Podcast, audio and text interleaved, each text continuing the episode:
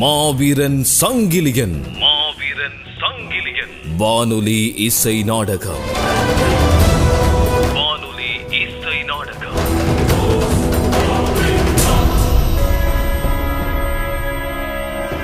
போர்த்துக்கேயர்களின் கப்பல் அழிக்கப்பட்ட தகவல் கேட்டு கொந்தளித்தான் போர்த்துக்கேய தளபதி மார்டின் அல்போன்சோ என்ன தைரியம் அந்த காற்று மிராண்டிக்கு?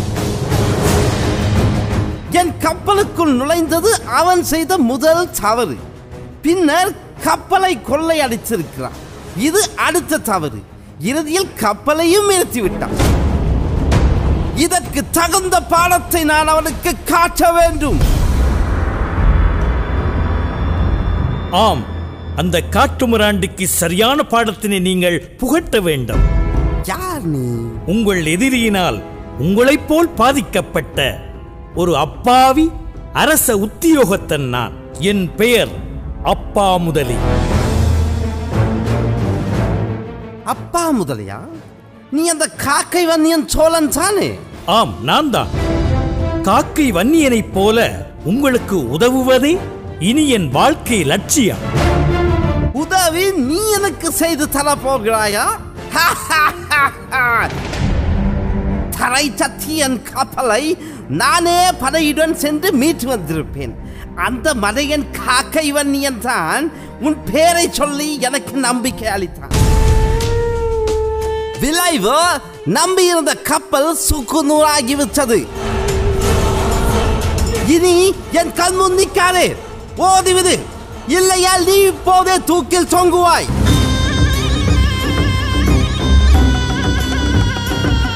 அவசரப்படாதீர்கள். நான் சொல்வதை கேளுங்கள். முன்னர் இருந்த மன்னர் தான் நான் எதை சொன்னாலும் தட்டாமல் செய்யக்கூடியவர். ஆனால் இப்போது இருப்பவனோ அரசியல் என்றால் என்னவென்று தெரியாத ஒரு மடையன்.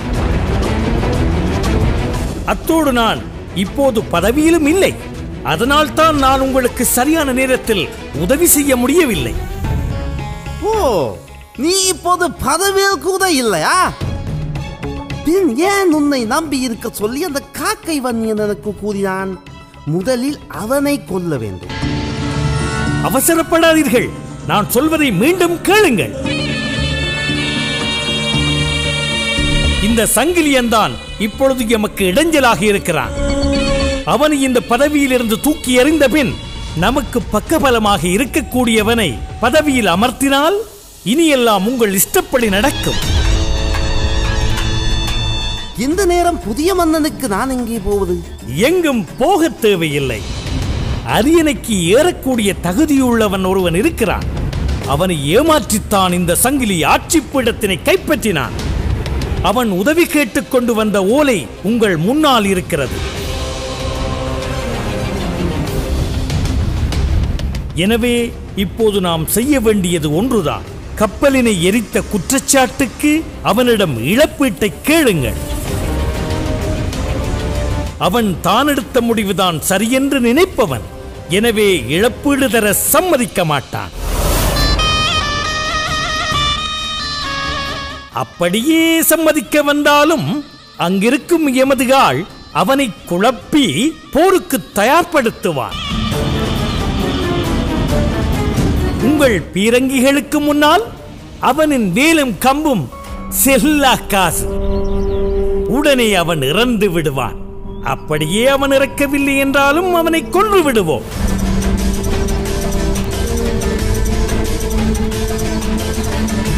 பின் ராட்சியம் உங்கள் வசம்தான் நீங்கள் விரும்பியது போல அங்கு என்ன வேண்டுமென்றாலும் செய்யலாம். பரவாயில்லை உனக்கு அறிவு இருக்கிறது தான் நீ சொல்வது போலவே செய்கிறேன். யாருங்க அந்த காட்டு மிராணி சாங்கிலியன் மீது போரை அறிவியுங்கள் இந்த போர் வரலாறு காணாத அளவுக்கு பெரிய போராக இருக்க வேண்டும் இருபது கப்பல்களில் எமது படையை யாழ் நோக்கி அனுப்புங்கள் போர்த்துக்கேய படை யாழ் மண்ணை அடைந்தது போர்த்துக்கேய தூது யாழ் அரசவையை வந்தது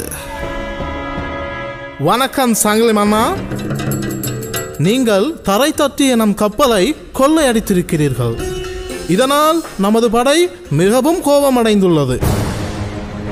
இதற்கு நீங்கள் நட்டஈட்டை வழங்க வேண்டும். இதை கேட்டு வரவே நான் வந்தேன்.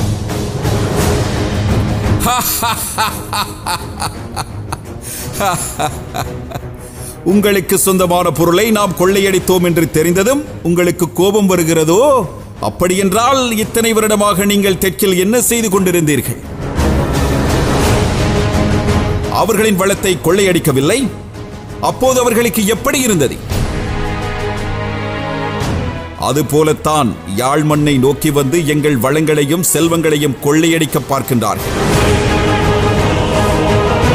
அப்போது எங்களுக்கு கோபம் வரக்கூடாதா பரங்கியனே? இது எல்லாம் எனக்கு தெரியாது. நான் வெறும் தூதன்.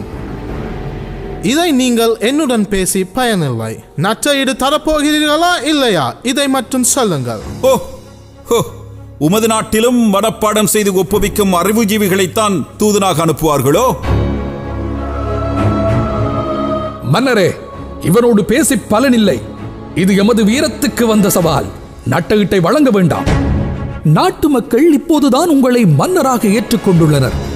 இந்த நேரம்தான் நீங்கள் உங்கள் வீரத்தை காண்பிக்க வேண்டும். அவர்களுடன் போரிட்டு வெற்றியடைய வேண்டும். பரங்கியனை புறமுதுகு காட்டி ஓடவிட வேண்டும். உங்கள் வீரத்தை காண்பிக்க இதுதான் சரியான நேரம். அப்படியா? நீங்கள் கூறுவது சரிதான். ஆனால் என்னுடைய குரு எப்போதும் ஒரு விஷயத்தை கூறுவார். வீரம் எல்லா நேரமும் எல்லா இடத்துக்கும் பொருத்தமற்றது. விவேகம்தான் எல்லாவற்றுக்கும் பொருத்தமானது. இந்த நேரம் நாம் விவேகத்துடன் செயற்பட வேண்டும். அப்படி என்றால் என்ன செய்ய போகிறீர்கள்? ஆம். நான் அவர்களுக்கு இழப்பீட்டை வழங்க உள்ளேன் மக்கள் உங்களை கோழை என்று எண்ணக்கூடும். நான் இழப்பீட்டை வழங்கினால்தான் அவர்கள் என்னை கோழை என்று அழைக்கவாவது உயிரோடு இருப்பார்கள். நான் போரிட சம்மதித்தால் பொதுமக்களில் எத்தனை பேர் உயிருடன் இருப்பார்கள் என்று சொல்வது கடினம். நான் எனக்காக மன்னனாக வரவில்லை. நாட்டு மக்களின் நலனுக்காகவே மன்னனாக வந்தேன். தூதனே நான் உங்களுக்கு இழப்பீடு தர தயார். உன் தளபதிக்கு கூறு கூடவே ஐயாயிரம் சேது நாணயங்களும் இரண்டு யானைகளையும் ஆண்டுதோறும் நான் உனக்கு தருகிறேன். மன்னன் சங்கிலியின் இந்த எதிர்பாராத பதிலால் பரங்கியர் ஆரம்பத்தில் குழப்பமடைந்தாலும் தமக்கு ஏதோ ஒரு விதத்தில் லாபம் என்று கருதி பெரும் செல்வத்தோடு யாழில் இருந்து பின்வாங்கினர்.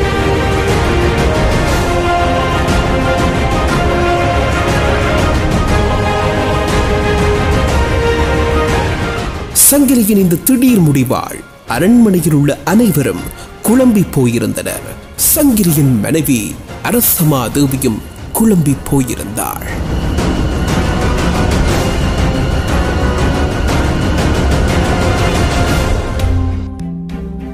என்ன ஆழ்ந்த சிந்தனையில் இருப்பது போல தெரிகிறதே? நான் மட்டும் இல்லை. நமது ராஜ்யத்தில் உள்ளோர் அனைவருமே இப்போது என்னை போல குழம்பித்தான் இருக்கிறார்கள். நான் குழம்பி போயிருந்தாலே நீதானே என்னை தெளிவுபடுத்துவாய்? இன்று நீயே குழம்பி விட்டாயா? எல்லாம் உங்களால் தான். நானா? நான் என்ன செய்தேன்? இன்று நீங்கள் அரசவையில் பரங்கியரோடு போர் புரிய நாளினை அறிவிப்பீர்கள் என்று எல்லோரும் எதிர்பார்த்தனர்.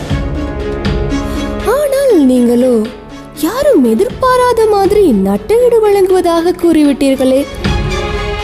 அதுவும் கப்பமும் கட்ட சம்மதித்து விட்டீர்கள். அது எப்படி? இதில் என்ன குழப்பம்? பரங்கியர்கள் மிக பெரும் படையுடன் வந்திருந்தனர். இன்னும் நாம் போருக்கு தயாரான நிலையில் இல்லை. இப்போது அவசரப்பட்டு போர் புரிந்தால் நாம் பல அப்பாவியர்களை இழக்க வேண்டி ஏற்படும். இதனால் தான் நான் நட்டையீடு தர சம்மதித்தேன்.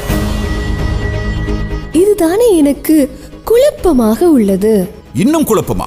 ஆம் உங்கள் தந்தையும் சகோதரர்களும் இதே பரங்கியருக்கு கப்பம் கட்டி போக சம்மதித்த நேரம்தான். நீங்கள் அதை தடுத்து நிறுத்த வேண்டும் என்று ஆர்ப்பாட்டமாய் பேசினீர்கள். பரங்கியரின் கால் தூசு கூட யாழில் படக்கூடாதென்றெல்லாம் கூறினீர்கள் அல்லவா? பரங்கியரை ஓட ஓட விரட்ட வேண்டியவரை இப்போது அமைதியா இருக்கிறதை பார்த்தால் உங்கள் தந்தை செய்ய இருந்ததைத்தானே இப்போது நீங்களும் செய்கிறீர்கள்? சரியான குழப்பம்தான் வந்துள்ளது. அப்போது என் தந்தை செய்ய நினைத்ததற்கும் இப்போது நான் செய்ததற்கும் பல வித்தியாசங்கள் உள்ளன. அவர்கள் முழுமையாகவே இந்த ராஜ்யத்தை பரங்கியரிடம் ஒப்படைக்கவே இருந்தார்கள். பரங்கியர்களுக்கு இப்போது உதவி செய்ய பலர் இந்த அரண்மனையில் உள்ளனர் என்று எனக்கு தோன்றுகிறது. நான் இன்னும் போருக்கு தயாராக இல்லை. இந்த நேரம் போரினை அறிவித்திருந்தால் நாம் கண்டிப்பாக தோல்வியடைந்திருப்போம். உடனே எனக்கு மன்னனாக தகுதியில்லை என்று அறிவித்து என்னை சிம்மாசனத்திலிருந்து அப்புறப்படுத்தி இருப்பார்கள் இப்போது நான் சமாதானமாய் போனதால் அவர்களால் என் மீது போர் தொடுக்க முடியாது. கூடவே நான் கப்பம் கட்டுவதாகவும் தெரிவித்தேன். எனவே அதுவரைக்கும் பரங்கிரியங்களுக்கு தொல்லைகளை கொடுக்க மாட்டார்கள். அதற்குள் நான் ஒரு சிறந்த படையினை உருவாக்கி விடுவேன். அதன் பின் யாழ் ராஜ்யத்தின் போர் முரசினை கொட்டுவேன். இந்த கப்பமெல்லாம் காலத்தை நீட்ட நான் போட்ட ஒரு நாடகம்தான் தேவி. எனக்கு அப்போதே தெரியும். நீங்கள் எதை செய்தாலும் திட்டத்துடன் தான் செய்வீர்கள் என்று. இப்போது எல்லாம் தெளிவாகி விட்டது சரி தேவி. நீ துயில் கொள். நான் நல்லூருக்கு சென்று வருகிறேன். இந்த நள்ளிரவில் என்னை தனியாக விட்டுவிட்டு எங்கே செல்கின்றீர்கள்? எனக்கு பயமாக இருக்கும் தானே?